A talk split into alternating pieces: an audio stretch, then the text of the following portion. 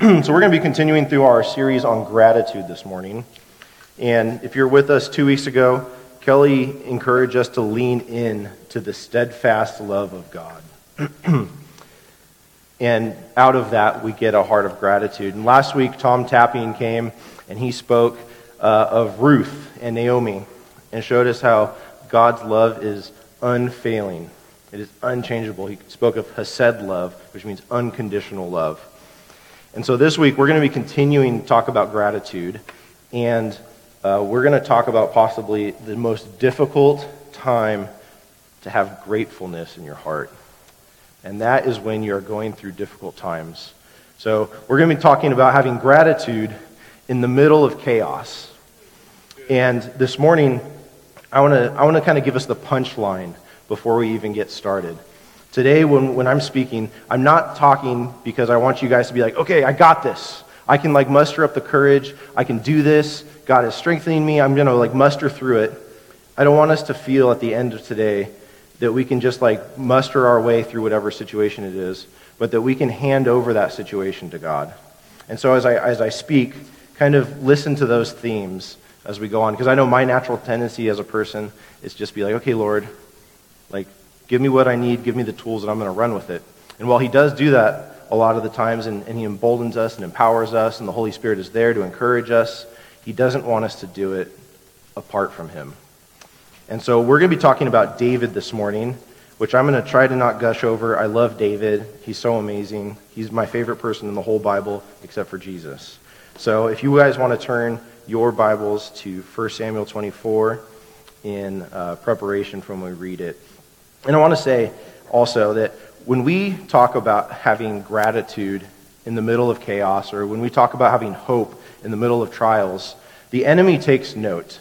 And I know because I've been going over this text, I've been preparing, and even this morning, I felt the like little pricks of the enemy this morning trying to discourage me. I had kids screaming, literally crying. The boys were fighting. There was tension between Brittany and I. I mean, it's just in those moments, I, I, can tell you, I was not feeling grateful this morning as we're trying to get ready to come here and have a wonderful Sunday with you guys. I did not have gratitude in my heart. And so that's what I'm preaching on this morning and know that I am I'm, I'm there with you guys. So I want us to have a, a brief understanding of what's going on in David's early life. So we're going to start with Saul. So Saul was the king prior to David, and this is not the Saul that encountered Jesus and was changed his name to Paul, but this is uh, the, the first Saul that we see. And he was anointed king, and essentially he betrays what God, he's not obedient with what God tells him, and God says, That's it, your kingdom will fall, and you will have uh, retri, or retri, is that a word? I'm creating words up here. You will have, yeah, you'll have dismay for the rest of your life.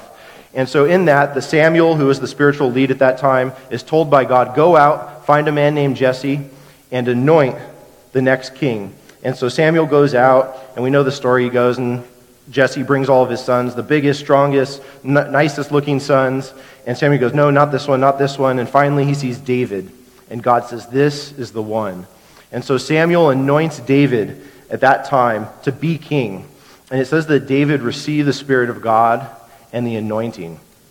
And so we have this young man who is given this promise from an early age that he is going to inherit the kingdom, that he is going to be the leader of God's people at some point in time. He's not given an exact date. And so this is done all, outside of the perspective of Saul. Samuel actually goes in secret to anoint um, David or, or whoever it was that he was going to anoint. And so Saul at this time, it says that the Spirit of God departed from him and he was tormented. And so he sought out uh, somebody who can help him with all the torment. And he said, Find somebody who can play the lyre. I want them here to help me out. David played the lyre.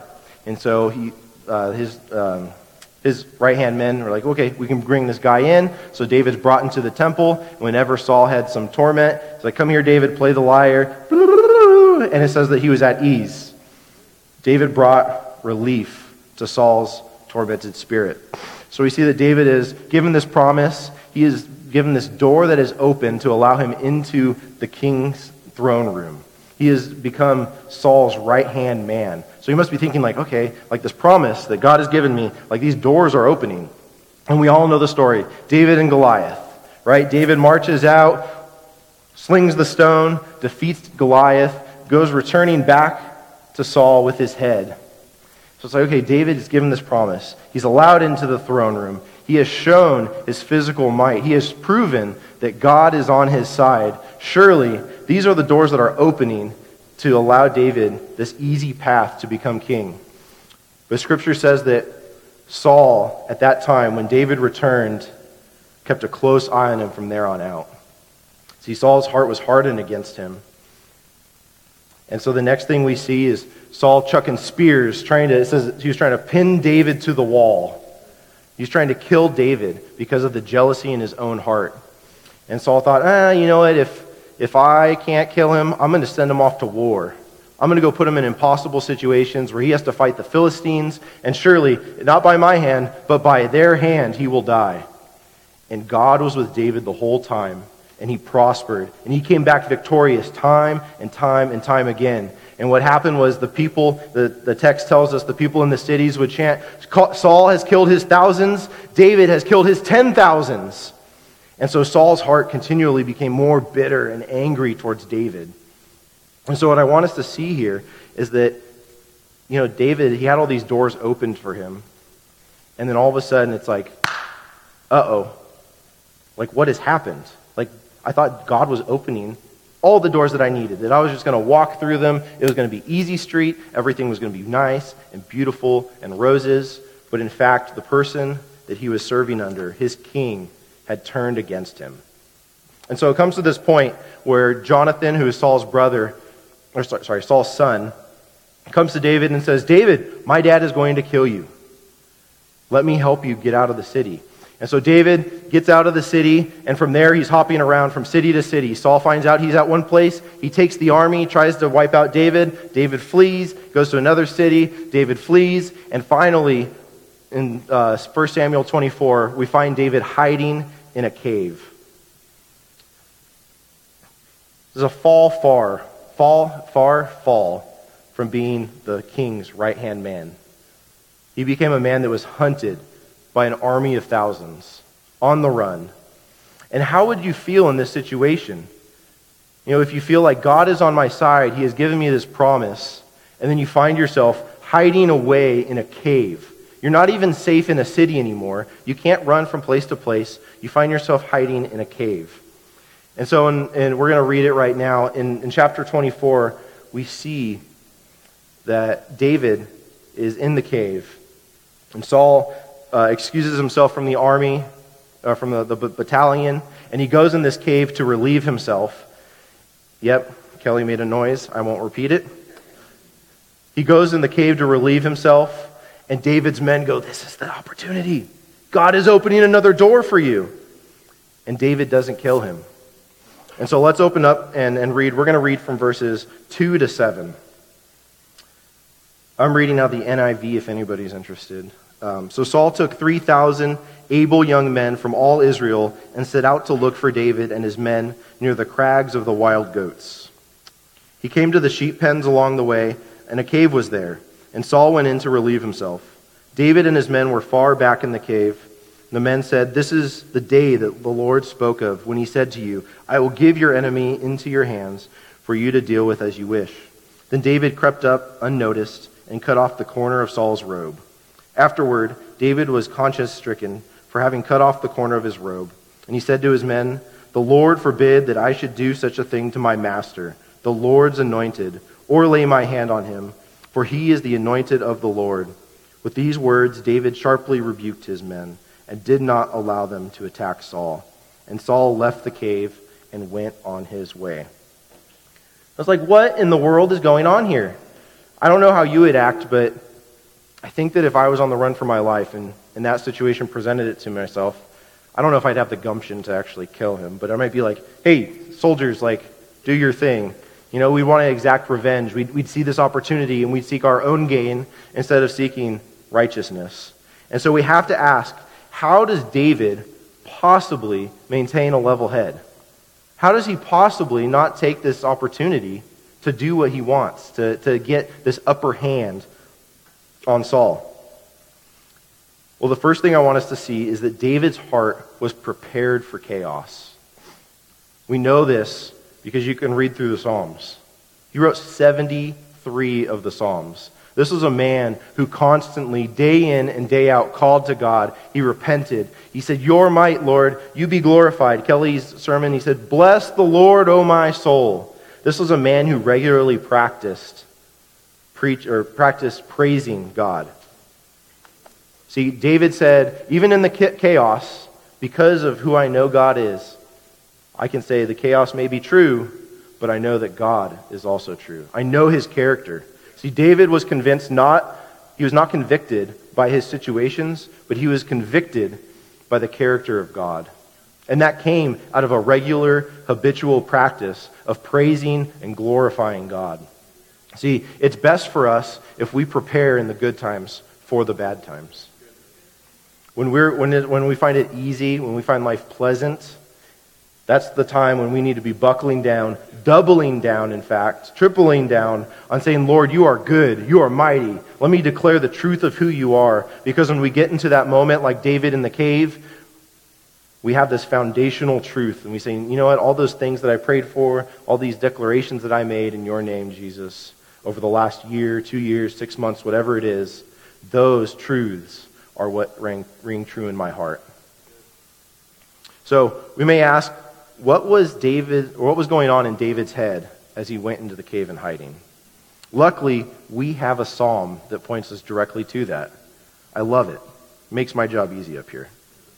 So Psalm 57 is David's prayer as he went into hiding in the cave. Verse 4, it says, I am in the midst of lions. I am forced to dwell among ravenous beasts, men whose teeth are spears and arrows, whose tongues are sharp swords. Be exalted, O God, above the heavens. Let your glory be over all the earth. See, David's going into hiding, and he isn't bitter. He isn't angry. He isn't sulking. He isn't saying, Lord, why did you turn away from your promise? But in fact, he acknowledges his situation, and then he acknowledges that God should be glorified. See, there's, we, we say, like, truth can't contradict truth, right? And it could be simultaneously true that David is going through affliction. It's simultaneously true that we can go through affliction, and God can also be exactly who he says he is.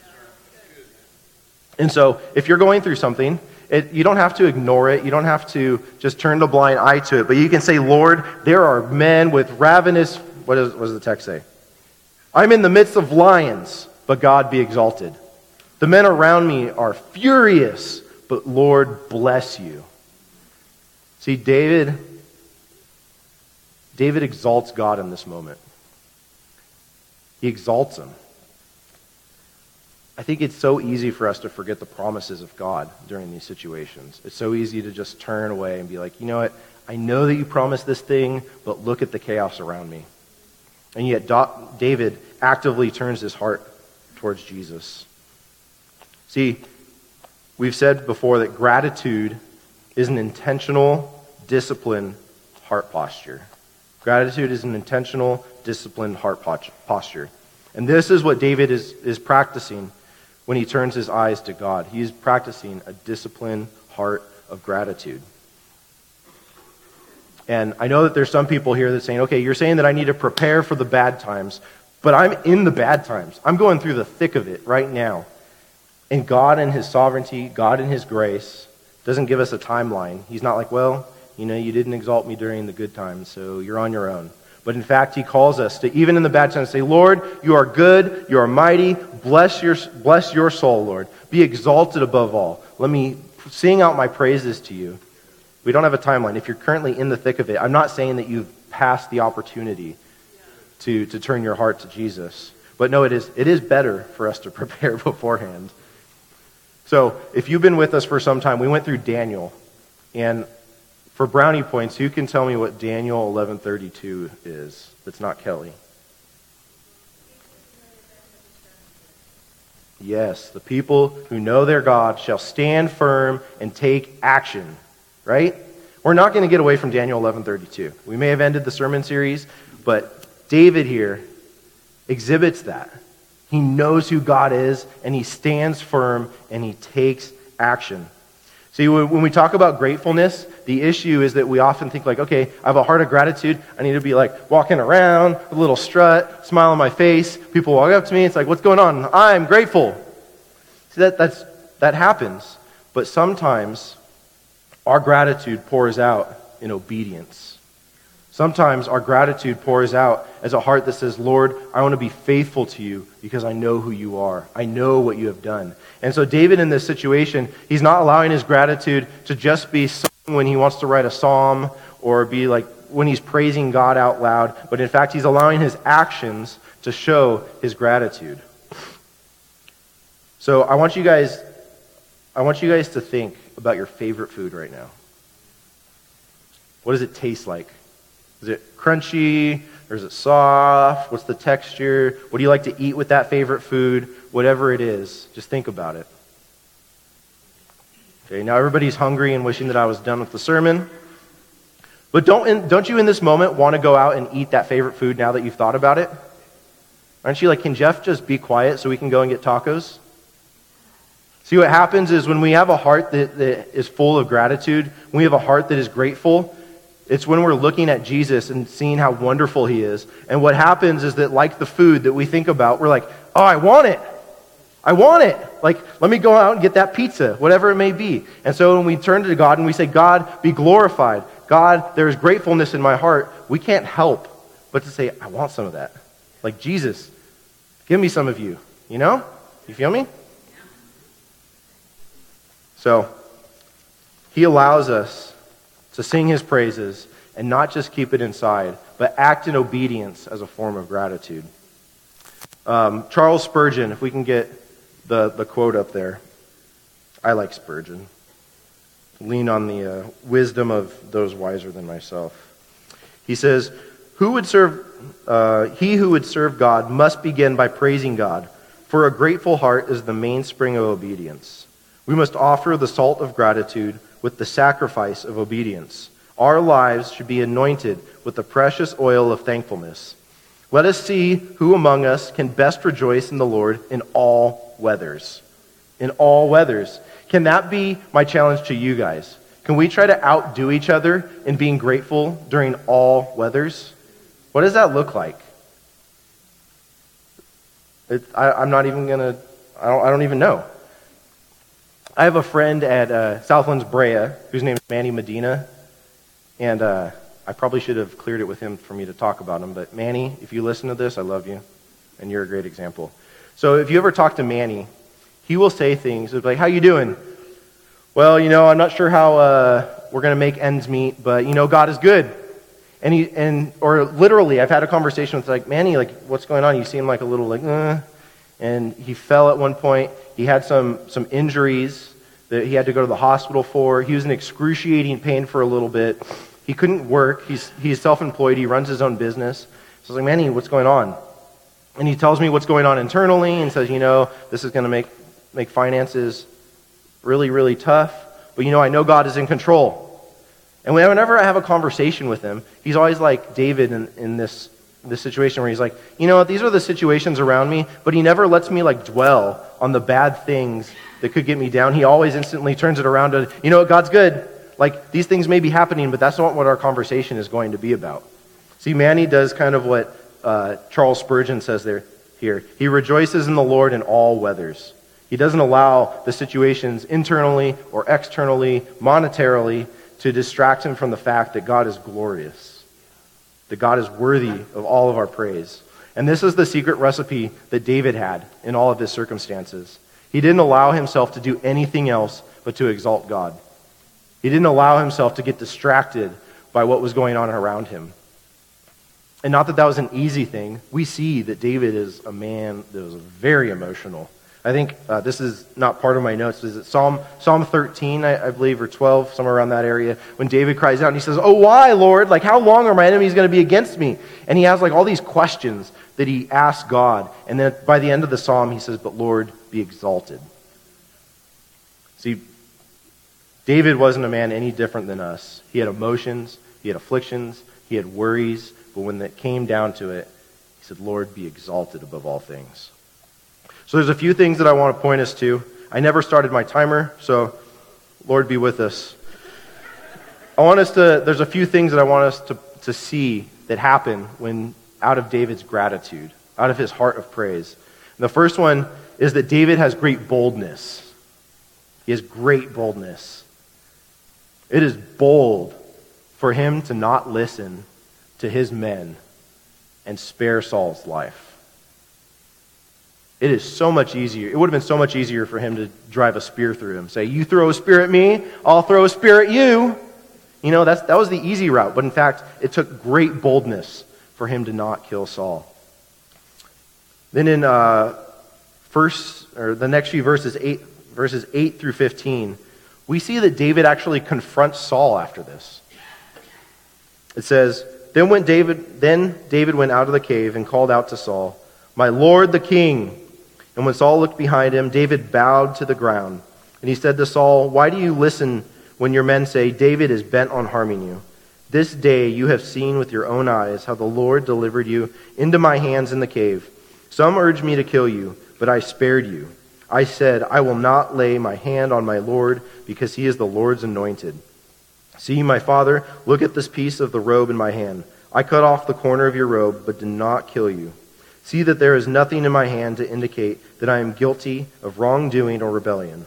I have not wronged you, but you are hunting me down to take my life. May the Lord judge between you and me, and may the Lord avenge the wrongs you have done to me. But my hand will not touch you.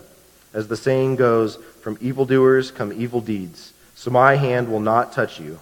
Against whom the king of Israel, against whom has the king of Israel come out? Who are you pursuing? A dead dog, a flea. May the Lord be our judge and decide between us. May he consider my cause and uphold it. May he vindicate me by delivering me from your hand. See, David was not just bold in not killing Saul, but he was bold enough to say, you know what? I know that God is on my side, and I'm going to step out of this cave and I'm going to confront the enemy head on. He steps out, and I mean, even the loudest of us, how close do you have to be in order for somebody to hear you as you're shouting. It would have been, I don't know how, how far David was from Saul, but he was close enough where Saul could have been like, okay, army, about face and march. And he could have come right after David. And yet David was confident in God's plans for him. He was confident when God said, You will be king, that he would not fall to Saul's hand that day. So he was bold. Not only was he bold in action, but he was bold in honoring Saul. The man that was seeking to kill him. It says that he fell down on the ground. He calls him my Lord, my Father, my King. Even to the man who is trying to murder him. Saul is upworthy. Or sorry, David is upworthy. It's amazing. I think this is what the, the Bible instructs us to do, and it says, Love your enemy, pray for them. David is actively looking to exalt God through the honor that he is showing Saul. He's saying, I'm not going to allow my own emotions to, to get in the way of exalting my Lord. What else does, it, does David's gratitude cause? It causes him to surrender. See, David tells his men, let me go back. Uh, The Lord forbid that I should do such a thing to my master, the Lord's anointed, or lay my hand on him, for he is the anointed of the Lord. See, David surrenders the situation to God. His gratitude allows him to say, God, you are good, you are sovereign, and I will not do the things that I want to do. I surrender my conditions, my emotions, everything over to you. His eyes remain fixed on the promise of God. David also through his gratitude, sees deliverance. He sees deliverance from temptation. Right? He's tempted to kill Saul. He's tempted to stay hidden in the cave. He's tempted to say, Saul, you evildoer, curse you, be gone, Lord, smite you. Right? And he doesn't do any of that. He's delivered from the hand of Saul. He's delivered from death in that moment. See, and what's amazing is that by the end, I didn't read it, but when Saul replies to David, he says, Surely you are more righteous than myself. You will surely one day be king. See, in that deliverance, truth comes out of even the mouth of the man who is seeking to kill David. And so I want us to see that, that David isn't looking to his conditions, he isn't looking to what's going on around him, but he's first and foremost seeking God. And the, the problem with a, a sermon like this is that if you're going through tough times, it's really easy to be like, oh, you know, that, that sounds that sounds good, but you know, you don't know, or you know, what's going on is, is difficult. And so I'm actually Tim, if you want to come up here, um, Tim is going to share a little bit with us, and we're going to see how God has moved in Tim's life in the kind of these areas over the past four years. So if, if I'm going to grab some chairs. If you don't know Tim, um, they actually moved here when Chino started. And uh, God has been doing some wonderful things in his life. Um, and I just want you guys to pay attention to like how God has constantly been pursuing Tim and his family. And as great as Tim is and Amy, as much as we're great friends, this is not um, the Tim show. This is not Tim is amazing, but in fact, God is amazing and mighty to move through him. So, um, why don't you just give us a, brief overview of what God has been doing the last four years? Sure. So, we moved out here. Um, we were at uh, Southlands Fullerton, which is now Mercy Commons, and just felt God calling us to move out here and uh, be a part of the plant out here. And so we uh, took a while praying about that and felt like, okay, this is what God's calling us to do. So we packed up the family and moved out here. And in that, we thought, like, okay, like we're being obedient to God's calling. And what we realized was that God had a greater calling for us, which was that act of obedience and to, like, be um, persistent in surrendering to Him. And that while we were being, like, we felt called to be here, our bigger calling was going to be that like surrendering to being obedient to God. And so um, moving here was fantastic and also really challenging. Um, a lot of things came up, you know, that were unexpected for us. Uh, big one was another child. You know, we were not expecting to have um, a fourth kid. We were planning not to have a fourth kid, and God said, "Nope, you're going to have one more." Um, and what a blessing He is. But uh, then like other things came up. We hit uh, financial hardships um, that we walked through that were really challenging for us and um, put a strain on our marriage and our family. And um, we had medical stuff that came up. And then, like, beyond that was um, jobs. Uh, you know, the job situation was tough. And it was, we, we just got hit with a lot of stressors. And and it came back to as we started looking at it and looking back on like what was God, what God was doing. There was this constant view, uh, or what God was pointing out to us was, hey, remember the bigger calling that I'm calling you to, which is to surrender. And so that was where we had to start to change our um, outlook on things and change how we were going through things because we had to start addressing the bigger calling that God had for us. So, along this path, was it like constant in how you felt God was dealing with you, or was there a time when He like kind of spoke and changed the trajectory of your heart? Yeah, I mean, I would say about like I don't know, maybe a year and a half ago, we really started to um, just see something shift for us, our understanding of God, like just that understanding of who God is and like who we are in relation to Him started to change. I think like one of the verses that really stood out to me is you know in John where you know Jesus says, um, "Abide in me, and I will abide in you. I am the um, vine, and you are the branch." And like my understanding of like I'm a branch, and without God, I'm nothing. Like I can't do anything, and you know if you cut a branch off from the vine, it's going to wither and die. And so that was like a big shift that started to happen was like how much I need to be abiding in Christ. So as you were felt called to abide in Him, you called to re- re- release control. What did surrender look like? Uh, it's, I mean, definitely a daily thing. And so one of the things that um, I started doing on a daily basis was just like declaring that like truth of like I'm a branch and I need God, and so part of that was declaring my dependence on God daily. And um, one of the things about that was that it became so important that I didn't just declare that in my heart, but I declared it out loud. And so even like every day I wake up and it's just part of my morning routine is out loud declaring like God, I'm dependent on you. I need you. I can't do this without you. And there's such a power in doing it out loud. I mean, when we look at scripture, scripture talks about like the only person who can read our thoughts is God. And if that means that God's the only one that can hear my thoughts, when we talk about there's a whole nother spiritual realm, they aren't going to hear our declaration of dependence on God if we're just saying it internally. And so there's a power in like talking out loud and saying out loud, God, I need you. How, how did you see God change your heart as you started to do this daily routine? We, so the chaos didn't slow down.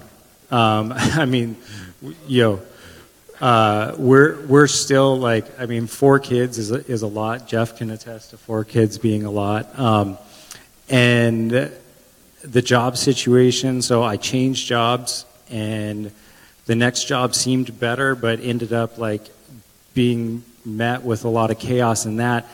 And what we found though was that we just found like daily declaring our dependence on God that we would find a peace knowing that like He has a plan in place for us and that when it didn't make sense, I mean, we had like many times I would get home from work, I had worked, a, you know, 15 hour day or something, and I'd get home and I was exhausted. I was like, oh, why are we here? I don't understand this.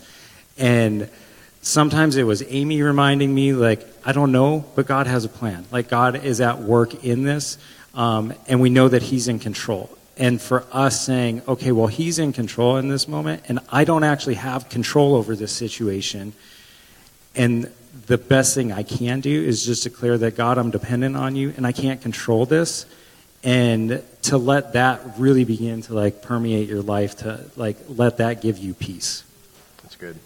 So, if, mean, I know you're still like in the, the thick of some stuff, and by all means, I think we all are going to be forever until Jesus returns.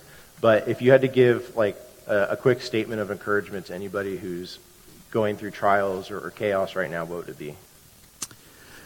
I think like a big thing is continuing to I mean like we talk about with like Daniel 11:32 like the first part of that is just know know who God is um, and just take so much time to understand who he is and his truths I mean that's like scripture is the biggest way we you know understand who God is and then just spending time in prayer. Um, and it's really beginning to learn God's voice so that you can hear God like speaking in your life. And that, that, like, I think that was one of the things for me that it was just constantly reminding myself of the truths of God, who God is, but like not only like myself reminding me of who God is, knowing that the Holy Spirit is there to remind us of you know the truths of God. And I mean, like you know, Jeff and I text each other all the time, and um, I don't know, maybe a month or two ago, Jeff had texted me. He's like, "How are you doing?" And I'm like, "Right now, in this exact moment, I'm good." I was like. In 15 minutes, I'm probably not going to be good because we're in the thick of chaos right now and I said, So in 15 minutes, I'm going to be like, Hey, God, can you remind me of the truths of who you are? Like, in the truths that I know right now, I'm going to forget in 15 minutes and remind me of that. And there's plenty of days where, like, that's just the entire day of just like, Hey, God, 15 minutes, I'm going to forget. Please remind me again. And constantly just living in that. So good. All right, why don't we give a, a big round of applause to Tim?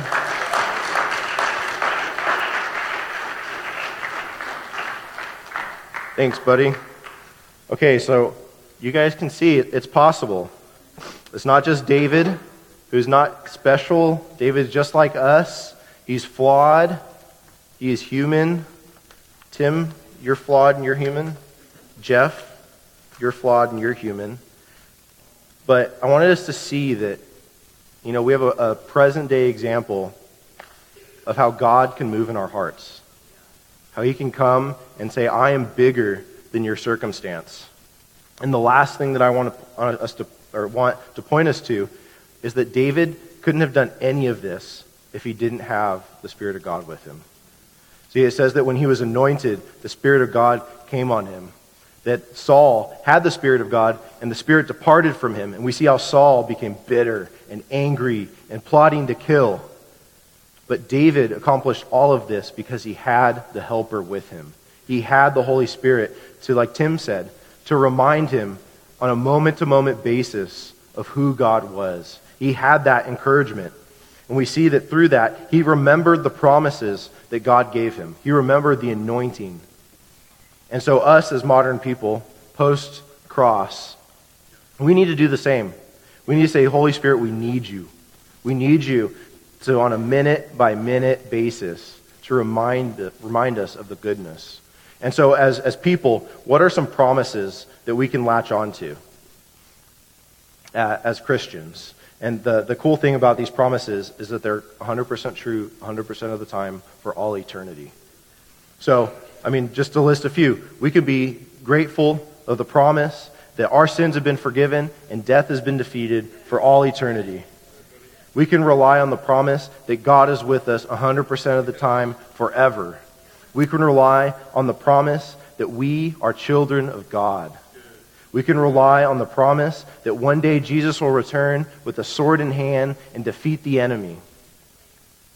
See, there's, I can, we can go on and on, and people would be wishing they had tacos by the time I finished. Maybe you already are. But we have the Holy Spirit with us. We have God incarnate fighting on our behalf. And so when we're going through trials, when we're going through chaos, we can be like David and be bold and audacious and say, I see the, the trials that I'm going against, I see the chaos around me, but Lord, you are capable. Lord, you are bigger. Lord, you are sovereign. Lord, you are mighty. Lord, you are merciful. It's possible. It's possible. I know we all go through chaos. I, I don't think there's a single one of us here who doesn't get frustrated with so, social problems, economical problems, political problems, whatever it may be, and those things creep into our mind, and we get frustrated, and we lose a heart of gratitude. But if we're constantly relying on the Holy Spirit to encourage us, if we're constantly saying, Lord, I need you, deeply, I need you, then all those other things don't matter. So, I'm going to call the band back, back up, and we're going to take uh, communion together. Um, and but uh, I'm going to lead us through this, and I want to pray for us as we do so. So go ahead and uh, find your way to the communion table. This is for those uh, who declare Jesus as Lord and Savior, for those who call themselves Christians, and we'll gather back together and have communion together.